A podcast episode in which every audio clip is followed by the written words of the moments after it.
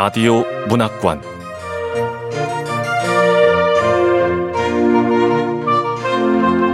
한국 단편 문학 특선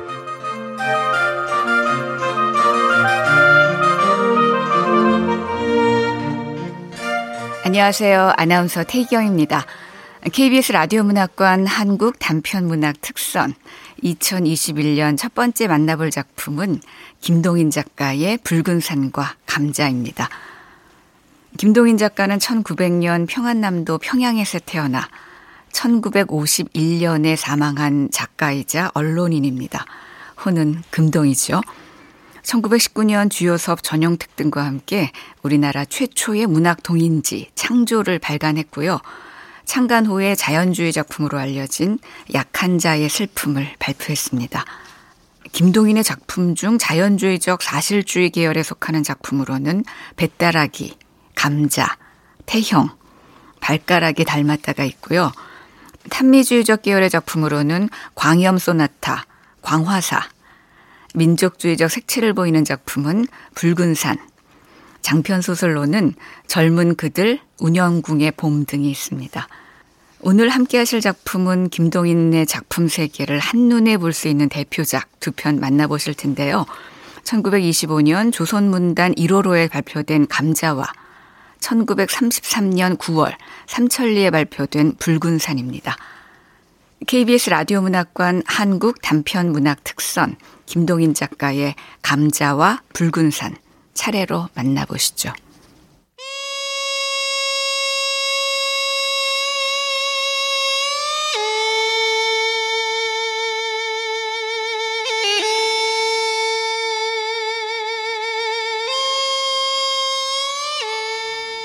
감자 김동인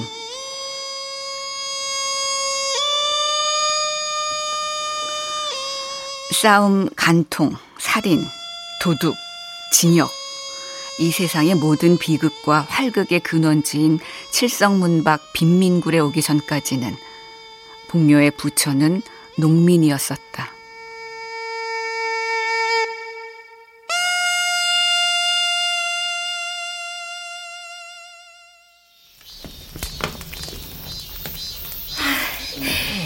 진지 드셨습니까?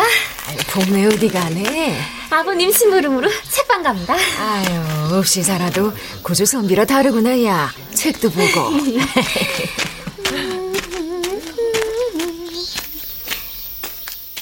복녀는 원래 가난은 하나마 정직한 농가에서 규칙 있게 자라난 처녀였었다.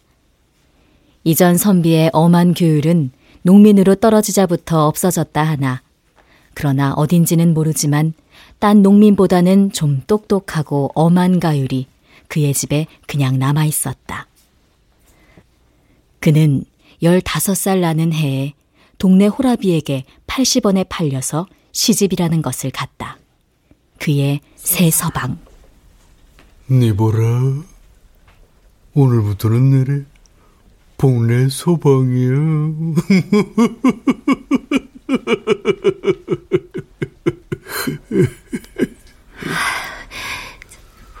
우리 아버지보다 늙은 것 같구나야. 그의 새서방이라는 사람은 그보다 20년이나 위로서 원래 아버지의 시대에는 상당한 농군으로서 밭도 몇 마지기가 있었으나 그의 대로 내려오면서는 하나둘 줄기 시작하여서 마지막에 복녀를 산 80원이 그의 마지막 재산이었다. 그는 극도로 게으른 사람이었다. 아니, 네 뭐라? 종자만 뿌려두면 억하간? 종자만 뿌리면 되는 거 아닙니까? 아이, 후치질도 해야지. 이건 완전 풀밭이구나, 야. 내래 두 번 다시 소작 주면 당신 아새 끼우다. 소작주 같다는 데가 거기 하나뿐이고? 에이, 동네 노인들의 주선으로 소작밖에나 얻어주면 종자만 뿌려둔 뒤에는 후치질도 안 하고 김도 안 매고 그냥 내버려 두었다가는 가을에 가서는 되는 대로 거두어서 금년에 흉년이네 하고 전주집에는 가져도 안 가고 자기 혼자 먹어버리곤 하였다. 그러니까 그는 한밭을 이태를 연하여 붙여본 일이 없었다. 이리하여 몇 해를 지내는 동안 그는 그 동네에서는 밥을 못 얻으리만큼 인심과 신용을 잃고 말았다.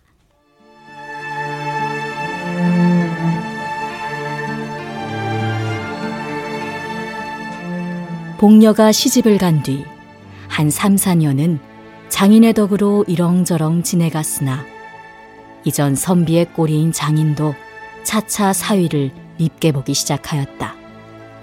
그들은 처가에까지 신용을 잃게 되었다.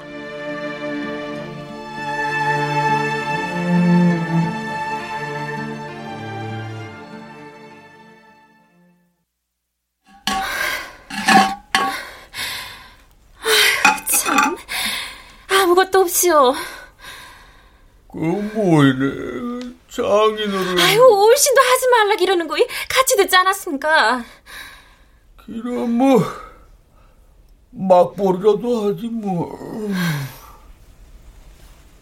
그들 부처는 여러 가지로 의논하다가 할 일 없이 평양성 안으로 막벌이로 들어왔다. 그러나 게으른 그에게는 막벌이나마 역시 되지 않았다. 하루 종일 지게를 지고 영광정에 가서 대동강만 내려다보고 있으니 어찌 막벌이인들 될까? 한 서너 달 막벌이를 하다가 그들은 요행 어떤 집 막간살이로 들어가게 되었다. 그러나 그 집에서도 얼마 안 되어 쫓겨나왔다. 복녀는 부지런히 주인집 일을 보았지만 남편의 게으름은 어찌할 수가 없었다. 매일 복녀는 눈에 칼을 세워가지고 남편을 채근하였지만 그의 게으른 버릇은 개를 줄 수는 없었다. 뱃섬 좀 치워달라고요. 아, 남 졸음 오는데 님자 치우시고 내 혼자 어떻게 다 치웁니까? 아 20년이나 밥을 처먹고 그걸 못 치우네 아이고, 갑죽거나 말디. 아이 이건 모르게 예, 이러한 싸움이 그치지 않다가 마침내 그 집에서도 쫓겨나왔다.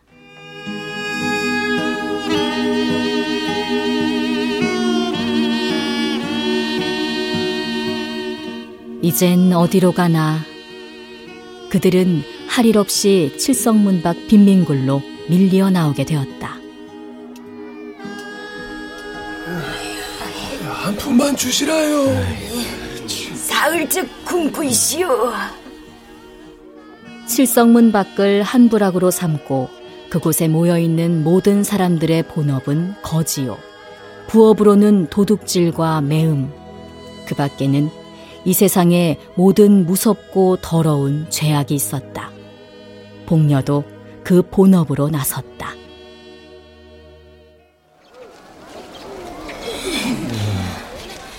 먹은 게 없시오. 제발 좀 도와주시라이요. 한 푼만 도와주기요. 먹을 게 없습니다. 도와주시라요. 그러나 열아홉 살의 한창 좋은 나이의 여편네에게는 누가 밥인들 잘 줄까? 채. 젊은가 이 거랑질은 왜? 남편이 병에 걸려 다 죽어가고 있시오. 누굴 속이는 기야? 이 반반하게 생겨서리 얼굴이 아깝다야. 그런 소리를 들을 때마다 그는 여러 가지 말로 남편이 병으로 죽어가거니 어쩌니 핑계는 되었지만 그런 핑계에는 단련된 평양 시민의 동정은 역시 살 수가 없었다. 그들은 이 칠성문 밖에서도 가장 가난한 사람 가운데 드는 편이었다. 그 가운데서 잘 수입되는 사람은 하루의 돈푼으로 이런 7, 80전의 현금을 쥐고 돌아오는 사람까지 있었다. 극단으로 나가서는 밤에 돈벌이를 나갔던 사람은 그날 밤 400여 원을 벌어가지고 그 근처에서 담배 장사를 시작한 사람까지 있었다. 뭐래 해서 하룻밤에 400원이나 버는 거야요? 정말 모르네. 얼굴도 그만하면 반반했으니 돈깨나 보일 수 있을 거인데 왜 남의 구역을 침범하는지 모르겠구만. 하룻밤에 400원 로게 버는 거네.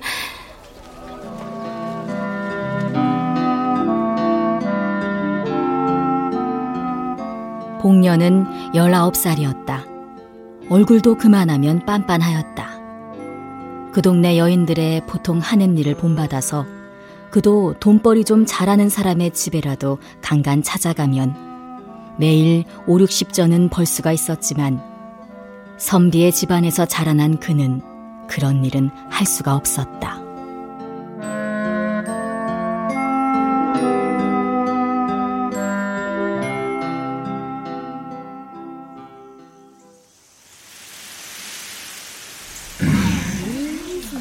고조 우리 평양부에서 송충이 잡는 임무로 칠성문박 빈민골 여인들을 임무로 쓰게 되었어. 거저 평양부에서 특별히 은혜를 베푸는 것이니끼니 뽑힌 사람들은 열심히 일해주기 바라. 기자묘 솔밭에 송충이가 끌었다. 그때 평양부에서는 그 송충이를 잡는데 칠성문박 빈민굴의 여인들을 임부로 쓰게 되었다. 빈민굴 여인들은 모두가 지원을 하였다. 그러나 뽑힌 것은 겨우 50명쯤이었다. 복녀도 그 뽑힌 사람 가운데 한 사람이었다.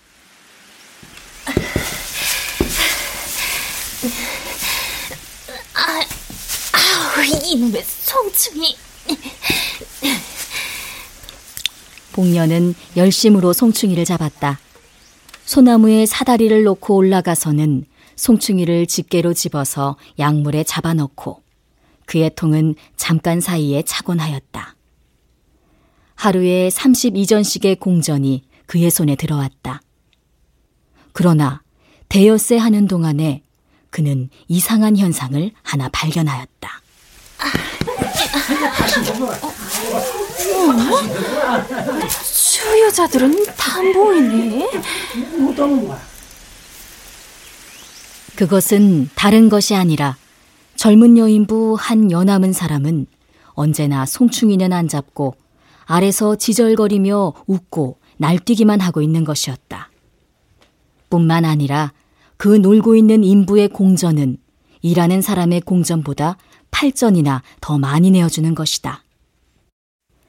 감독은 한 사람뿐이었는데 감독도 그들이 놀고 있는 것을 묵인할 뿐 아니라 때때로 자기까지 섞여서 놀고 있었다. 어떤 날 송충이를 잡다가 점심때가 되어서 나무에서 내려와서 점심을 먹고 다시 올라가려 할 때 감독이 그를 찾았다. 옥네! 이봐 옥네! 어, 왜 그럽니까? 그 좀 오기요. 내 너한테 저기 뒤쪽으로 좀 가보지 않간? 아, 뭘 하래요? 아 글쎄 가보면 아, 형님도 같이다. 야 둘이서 재미나게 가는데 나가 무슨 맛에 가겠니? 아무 안해 복내야 날래 가자 아, 예 복나는 좋겠구나 야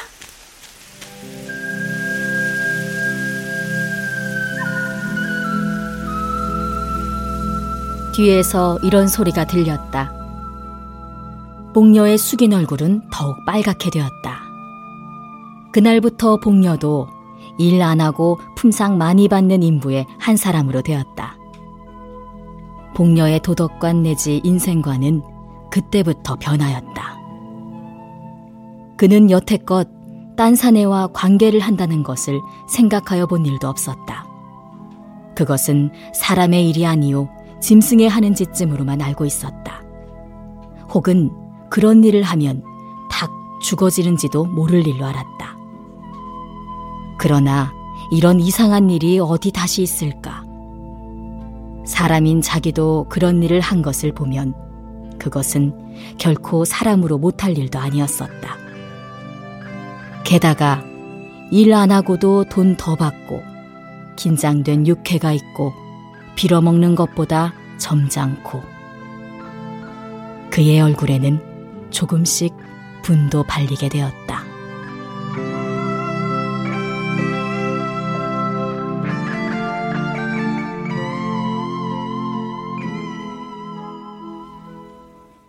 1년이 지났다.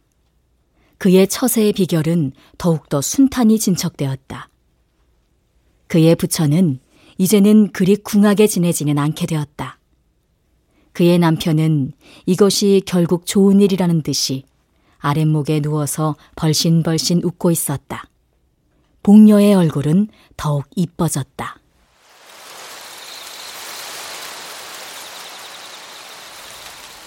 가을이 되었다.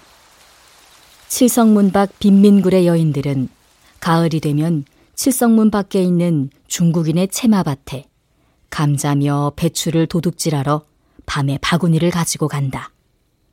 복녀도 감자깨나 잘 도둑질하여 왔다. 어떤 날 밤.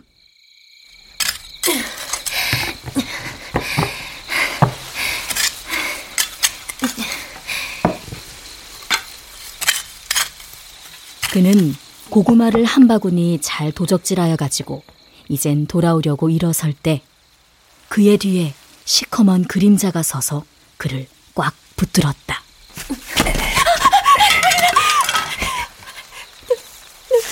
누굽니까? 보니 그것은 그 밭의 주인인 중국인 왕서방이었다. 복녀는 말도 못하고 멀진 멀진 발 아래만 내려다보고 있었다. 왕서방은 이렇게 말하였다. 왜? 우리 집에 가자, 아이야. 음, 가슴은 가디.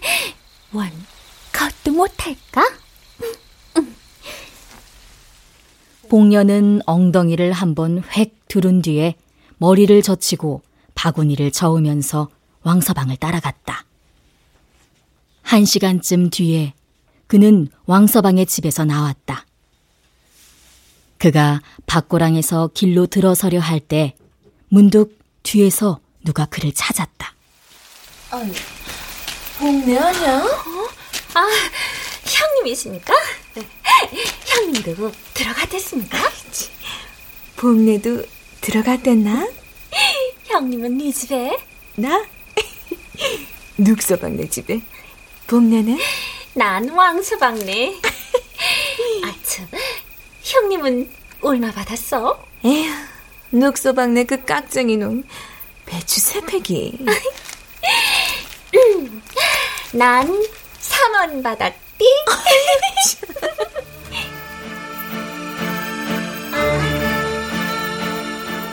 복녀는 자랑스러운 듯이 대답하였다. 10분쯤 뒤에 그는 자기 남편과 그 앞에 돈 3원을 내놓은 뒤에 아까 그 왕서방의 이야기를 하면서 웃고 있었다.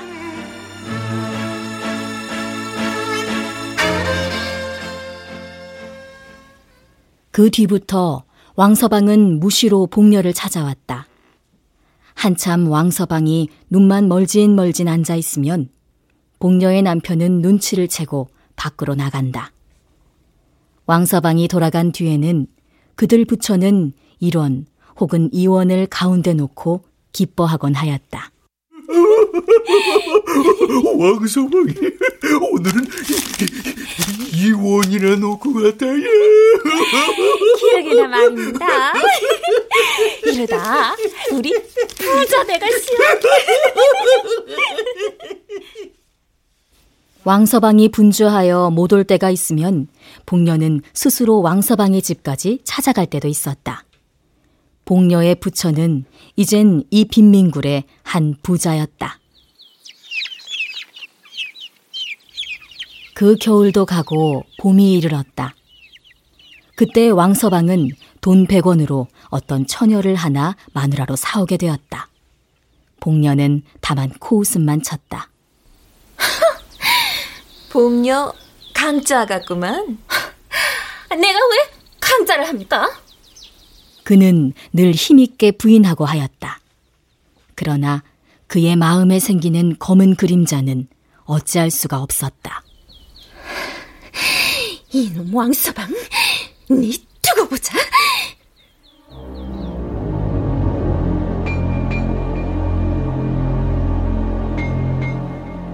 왕서방이 색시를 데려오는 날이 가까워왔다. 왕서방은 여태껏 자랑하던 기다란 머리를 깎았다. 동시에 그것은 새색 씨의 의견이라는 소문이 퍼졌다. 마침내 새색 씨가 오는 날이 이르렀다. 칠보단장의 사인교를 탄 색씨가 칠성문 밖 채마밭 가운데 있는 왕서방의 집에 이르렀다. 밤이 깊도록 왕서방의 집에는 중국인들이 모여서 별난 악기를 뜯으며 별난 곡조로 노래하며 야단이었다. 복녀는 집 모퉁이에 숨어 서서 눈에 살기를 띠고 방 안의 동정을 듣고 있었다.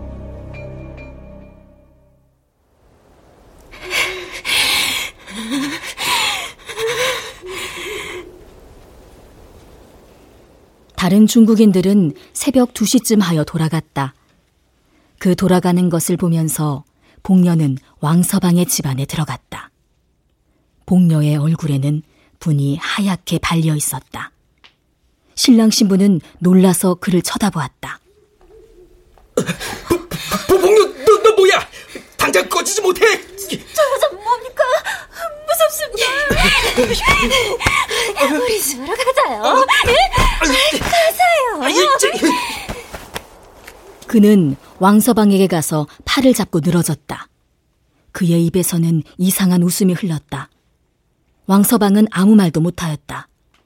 눈만 정처 없이 두룩두룩 하였다. 복녀는 다시 한번 왕서방을 흔들었다. 어서 가세요. 다오야, 다오야. 오늘 밤은 일 있어 못 가. 예. 일은 밤중에 무슨 일? 아니, 그, 그래도 오늘 밤에는 못 간다. 이까짓 거?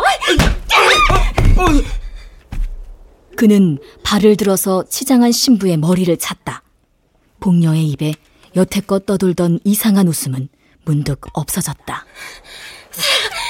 가자오, 가자오. 왜, 왜 이래? 이송아! 왕서방은 복녀의 손을 뿌리쳤다. 복녀는 쓰러졌다. 그러나 곧 다시 일어섰다. 그가 다시 일어설 때는 그의 손에 얼른 얼른 하는 낫이 한 자루 들려 있었다.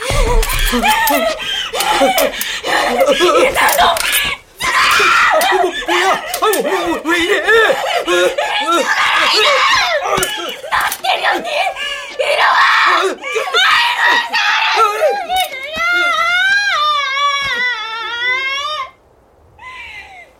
그는 목을 놓고 쳐울면서 낫을 휘둘렀다. 칠성문 밖 외딴밭 가운데 홀로 서 있는 왕서방의 집에서는 일장의 활극이 일어났다. 그러나 그 활극도 곧 잠잠하게 되었다.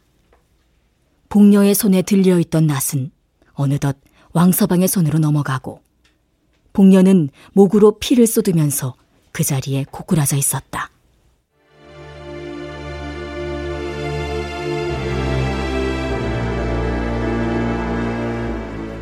복녀의 송장은 사흘이 지나도록 무덤으로 못 갔다. 왕서방은 몇 번을 복녀의 남편을 찾아갔다. 복녀의 남편도 때때로 왕서방을 찾아갔다. 둘의 사이에는 무슨 교섭하는 일이 있었다. 사흘이 지났다. 밤중 복녀의 시체는 왕서방의 집에서 남편의 집으로 옮겨졌다. 그리고 시체에는 세 사람이 둘러앉았다. 한 사람은 복녀의 남편, 한 사람은 왕서방, 또 한 사람은 어떤 한방의사. 왕서방은 말없이 돈주머니를 꺼내어 10원짜리 지폐 석 장을 복녀의 남편에게 주었다. 한방의사의 손에도 10원짜리 두 장이 갔다. 이튿날 복녀는 뇌일혈로 죽었다는 한방이의 진단으로 공동묘지로 실려갔다.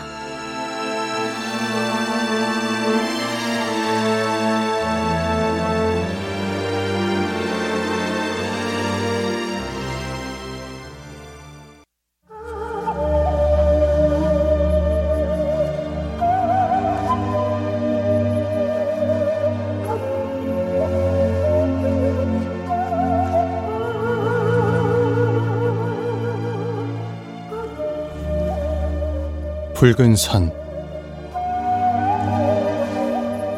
김동인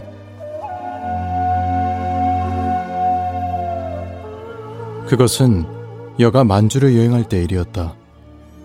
만주의 풍속도 좀 살필 겸 아직껏 문명의 세례를 받지 못한 그들의 새에 퍼져 있는 병을 좀 조사할 겸 해서 1년의 기한을 예산하여 가지고 만주를 시시골골이 다 돌아온 적이 있었다.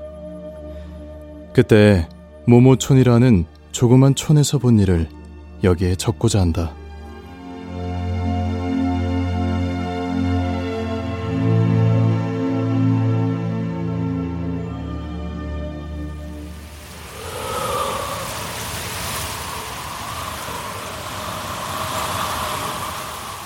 모모촌은 조선 사람 소작인만 사는 한 20여 되는 작은 촌이었다. 사면을 둘러보아도 한 개의 산도 볼 수가 없는 광막한 만주의 벌판 가운데 놓여 있는 이름도 없는 작은 촌이었다. 몽고 사람 종자를 하나 데리고 노새를 타고 만주의 촌촌을 돌아다니던 여가 그 모모촌에 이른 때는 가을도 다 가고 어느덧 광포한 북극의 겨울이 만주를 찾아온 때였다.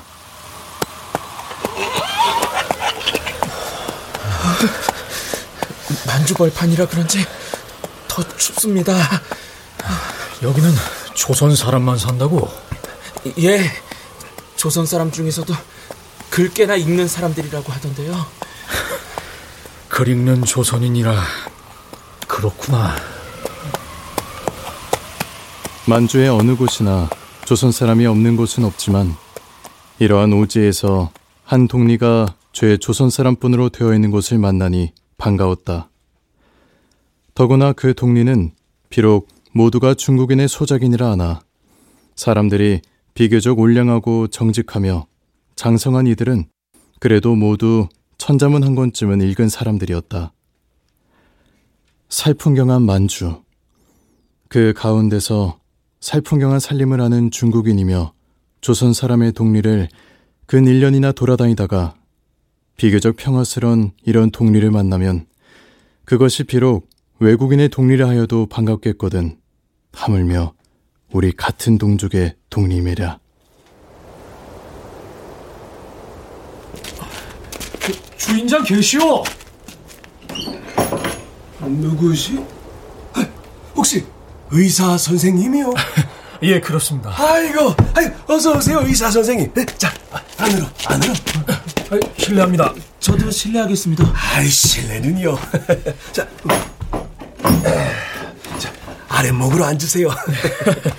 아, 안 그래도 조선인 의사 선생님이 돌림병 같은 거 조사하러 왔다는 얘기는 들었습니다. 아, 그 새끼 꼬는 중이셨어요? 겨울철에는 좀 쉬시지. 아이, 새끼 꼬는 게 뭐 일인가요? 아, 저는 이 새끼마저 꽈야 돼서.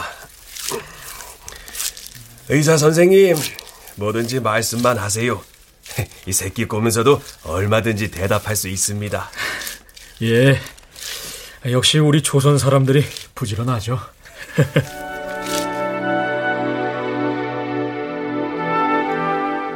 여는 그 동리에서 한 10여일 이상을 일 없이 매일 호별 방문을 하며 그들과 이야기로 날을 보내며 오래간만에 맛보는 평화적 기분을 향락하고 있었다.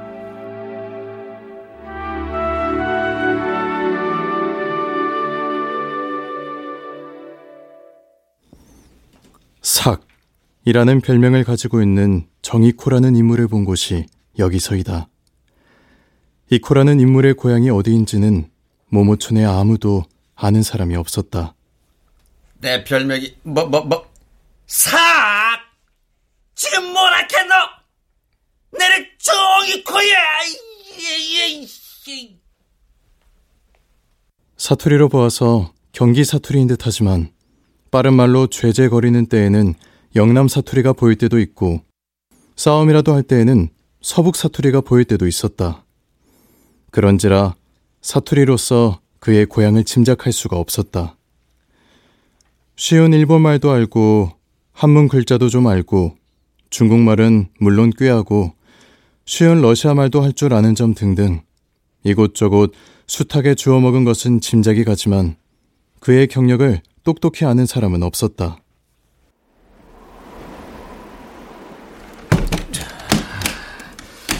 네, 송첨지 어르신까지 조사를 마쳤으니까 이 마을은 조사를 다 한 셈인데 딱 한 사람 남았잖아요.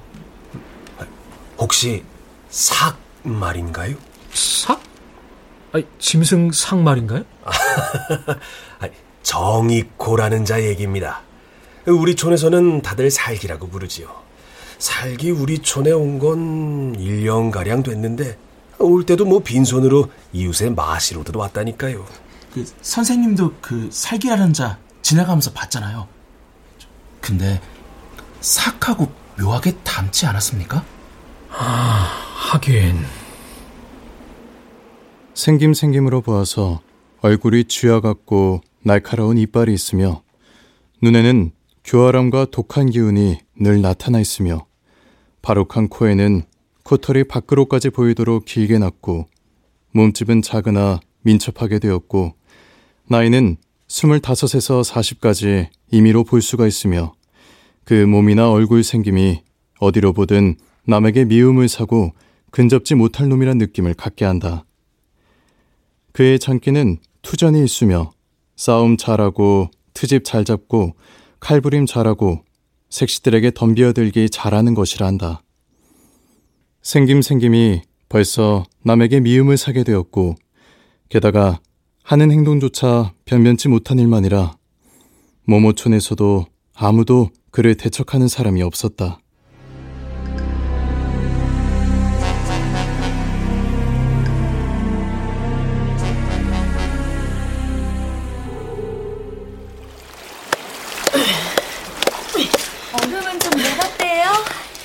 방망이로 깨니까 잘 깨집니다. 뜨거운 물은 갖고 왔지? 그럼요. 겨울에 빨래할 때는 뜨거운 물 없으면 안 되잖아요. 아유, 글쎄. 내가 조선 땅에서도 안 하던 시집살이를 만주에 와서 했다는 거 아닙니까? 왜요? 살기 어젯밤 그 집에서 묵었어요? 아유, 말도 많이 써. 잠자리에다, 조반상에다. 아이고! 아이고 빨래들 하십니까?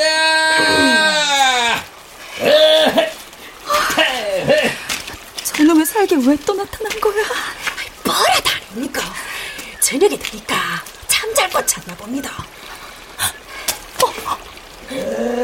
어디로 가는 거야? 우 리 집으로 들어가잖아. 엄마야, 우찬호. 오늘은 그 집에서 시집살이 하게 생겼습니다. 사람들은 모두 그를 피하였다. 집이 없는 그였으나 네 집에 잠이라도 자러 가면 그 집주인은 두말 없이 다른 방으로 피하고 이부자리를 준비하여 주고 하였다. 그러면 그는 이튿날 해가 낮이 되도록 실컷 잔 뒤에 마치 제 집에서 일어나듯 늦게 일어나서 조반을 청하여 먹고는 한마디의 사례도 없이 나가버린다. 그리고 만약 누구든 그의 이 청구에 응하지 않으면 그는 그것을 트집으로 싸움을 시작하고 싸움을 하면 반드시 칼부림을 하였다. 동리의 처녀들이며 젊은 색시들은 이쿠가 이 동리에 들어온 뒤로부터는 마음 놓고 나다니지를 못하였다. 철없이 나갔다가 봉변을 한 사람도 몇이 있었다. 삭.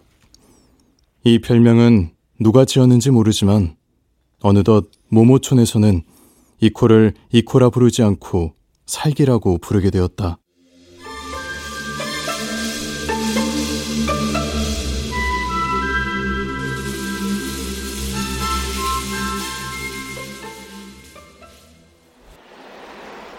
어젠 살기 네 집에서 묵었나? 김서방네 집에서요. 음, 다른 봉변은 없었다나? 요행이 없었다네요.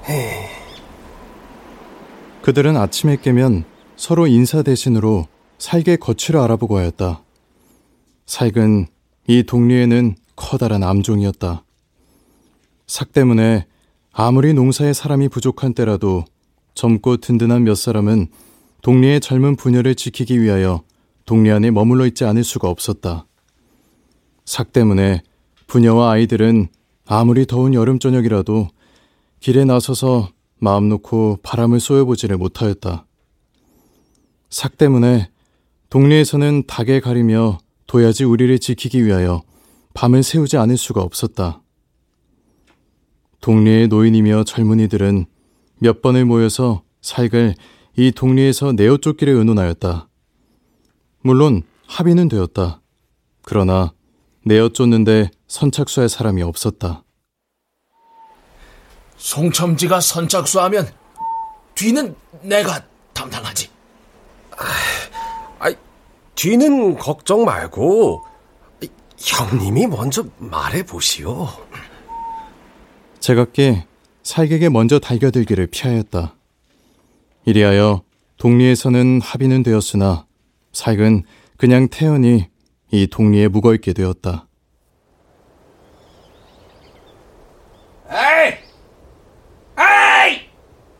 며느리들이 조말은 지었는가? 아, 예. 조반상 들어가요.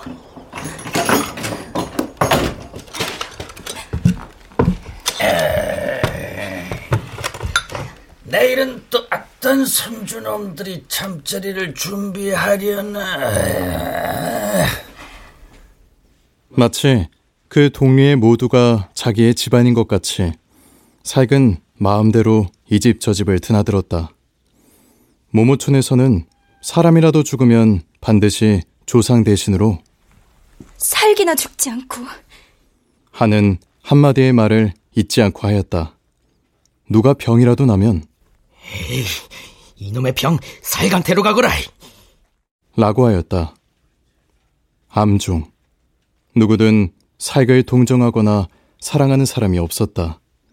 삭도 남의 동정이나 사랑은 벌써 단념한 사람이었다.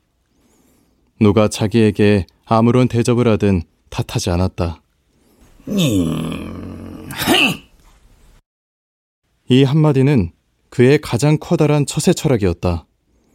흔히 곁동리 중국인들의 투전판에 가서 투전을 하였다. 때때로 두들겨 맞고 피투성이가 되어 돌아오는 일도 있었다. 그러나 그 하소연을 하는 일이 없었다. 한다 할지라도 들을 사람도 없거니와 아무리 무섭게 두들겨 맞은 뒤라도 하루만 샘물에 상처를 씻고 절룩절룩한 뒤에는 또 그 이튿날은 천연이 나다녔다.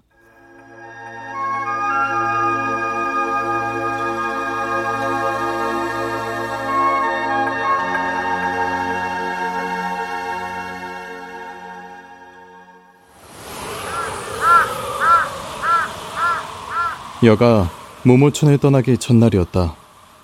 송첨지라는 노인이 그의 소출을 나귀에 실어가지고 중국인 지주가 있는 촌으로 갔다. 그러나 돌아올 때는 그는 송장이 되었다.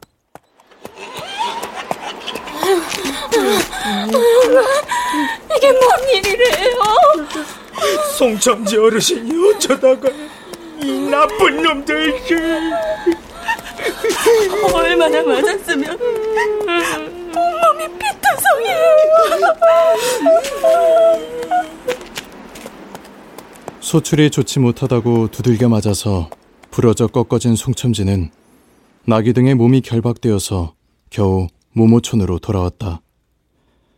그리고 놀란 친척들이 나귀에서 몸을 내릴 때 절명되었다. 모모촌에서는 왁작하였다. 에이, 우리가 우리가 송청지 어르신 원수를 갚읍시다. 네, 그럽시다. 뭐야, 선출 나쁘다고 위에 사람을 때려 죽입니까? 이대로 넘어가면 다음에는 우리가 송청지 꼴 될 거야. 네, 맞아요. 이대로 넘어가면 절대 안 돼요. 명안인 목숨을 끊은 송첨지를 위하여 동리의 젊은이며 늙은이는 모두 흥분되었다. 제각기 이제라도 들고 일어설 듯 하였다. 그러나 그뿐이었다.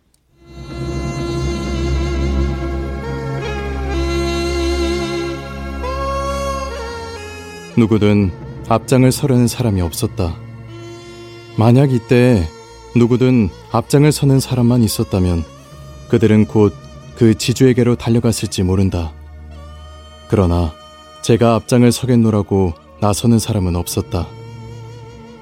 제각기 곁사람을 돌아보았다. 발을 굴렀다. 부르짖었다. 학대받는 인종의 고통을 호소하며 울었다. 그러나 그뿐이었다. 남의 일로 지주에게 반항하여 제 밥자리까지 떼기를 꺼림인지 어쩐지는 여론은 모를 빼로 돼 용감히 앞서서 나가는 사람은 없었다.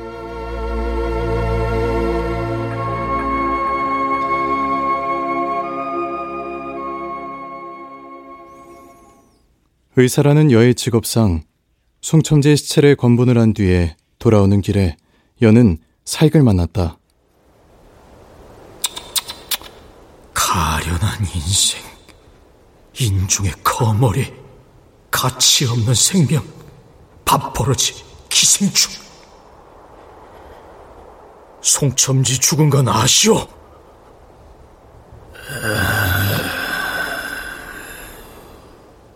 여의 말에 살개 눈이 아래로 떨어졌다.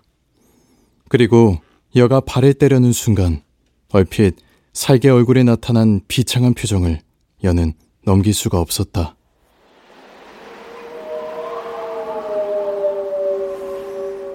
고향을 떠난 만리 밖에서 학대받는 인종의 가엾음을 생각하고 그 밤은 여도 잠을 못 이루었다.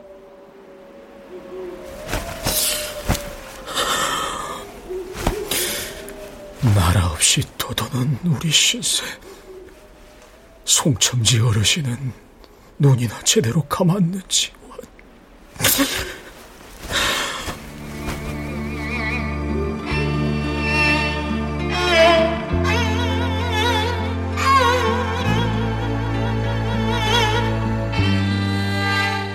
그 억분함을 호소할 곳도 못 가진 우리의 처지를 생각하고 여도 눈물을 금치를 못하였다.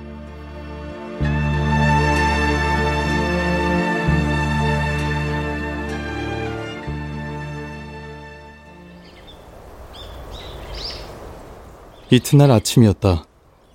열을 깨우러 달려오는 사람의 소리에 여는 반사적으로 일어났다. 아니 뭡니까? 의사 선생님, 살기, 살기 동구 밖에 쓰러져 있어요. 네? 사기요? 온몸이 피투성이에요. 다 죽어가고 있다고요. 여는 살기라는 말에 눈살을 찌푸렸다. 그러나 의사라는 직업상 곧 가방을 수습하여 가지고 살기 넘어진 데까지 달려갔다. 송첨제의 장례 때문에 모였던 사람 몇은 여의 뒤로 따라왔다. 여는 보았다. 살기의 허리가 기역자로 뒤로 부러져서 박고랑 위에 넘어져 있는 것을. 아직 약간의 온기는 있었다. 정익호 씨! 정익호 씨! 그러나 그는 정신을 못 차렸다. 여는 응급수단을 하였다. 그의 사진은 무섭게 경련되었다. 이윽고 그가 눈을 번쩍 떴다. 정익호 씨, 정신이 들어요? 그는 여의 얼굴을 보았다. 끝이 없이 한참을 쳐다보았다. 그의 동자가 움직였다. 겨우 의의를 깨달은 모양이었다. 선생님, 저, 저는 갔었습니다. 아니, 어디를요? 그, 그럼, 지, 지, 지주놈의 집에. 여는 눈물 나오려는 눈을 힘있게 닫았다. 그리고 덥석 그의 벌써 식어가는 손을 잡았다. 잠시의 침묵이 계속되었다. 그의 사지에서는 무서운 경련이 끊임없이 일었다. 그것은 죽음의 경련이었다. 듣기 힘든 작은 그의 소리가 또 그의 입에서 나왔다. 서, 서, 선생님, 예. 보고 싶어요. 진, 보고. 뭐가 보고 싶어요?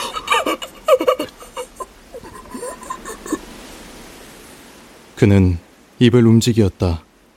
그러나 말이 안 나왔다. 기운이 부족한 모양이었다. 잠시 뒤 그는 또다시 입을 움직였다. 무슨 소리가 그의 입에서 나왔다. 보, 보고 싶어요. 붉은 산이, 그리고 이, 흰 옷이.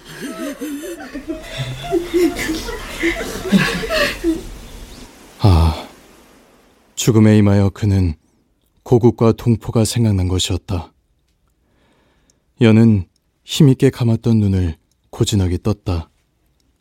그때의 살개 눈도 번쩍 띄었다. 그는 손을 들려 하였다. 그러나 이미 부러진 그의 손은 들리지 않았다. 그는 머리를 돌이키려 하였다. 그러나 그 힘이 없었다. 그의 마지막 힘을 혀끝에 모아가지고 그는 다시 입을 열었다. 선생님. 예. 저기, 저기, 부, 붉은 산이, 그리고 흰 옷이. 선생님, 저게 뭐예요? 아무것도 없는데요. 여는 돌아보았다. 그러나 거기는 황막한 만주의 벌판이 전개되어 있을 뿐이다. 선생님, 자, 장가 불러주세요. 마지막 소원 장가를 해주세요. 동해물과 백두산이 마르고 닳도록 예, 네. 여는 머리를 끄덕이고 눈을 감았다. 그리고 입을 열었다. 여의 입에서는 창가가 흘러나왔다. 여는 고진하게 불렀다. 동해물과 백두산이 마르고 닳도록 하느님이 보호하사 우리 나라 만세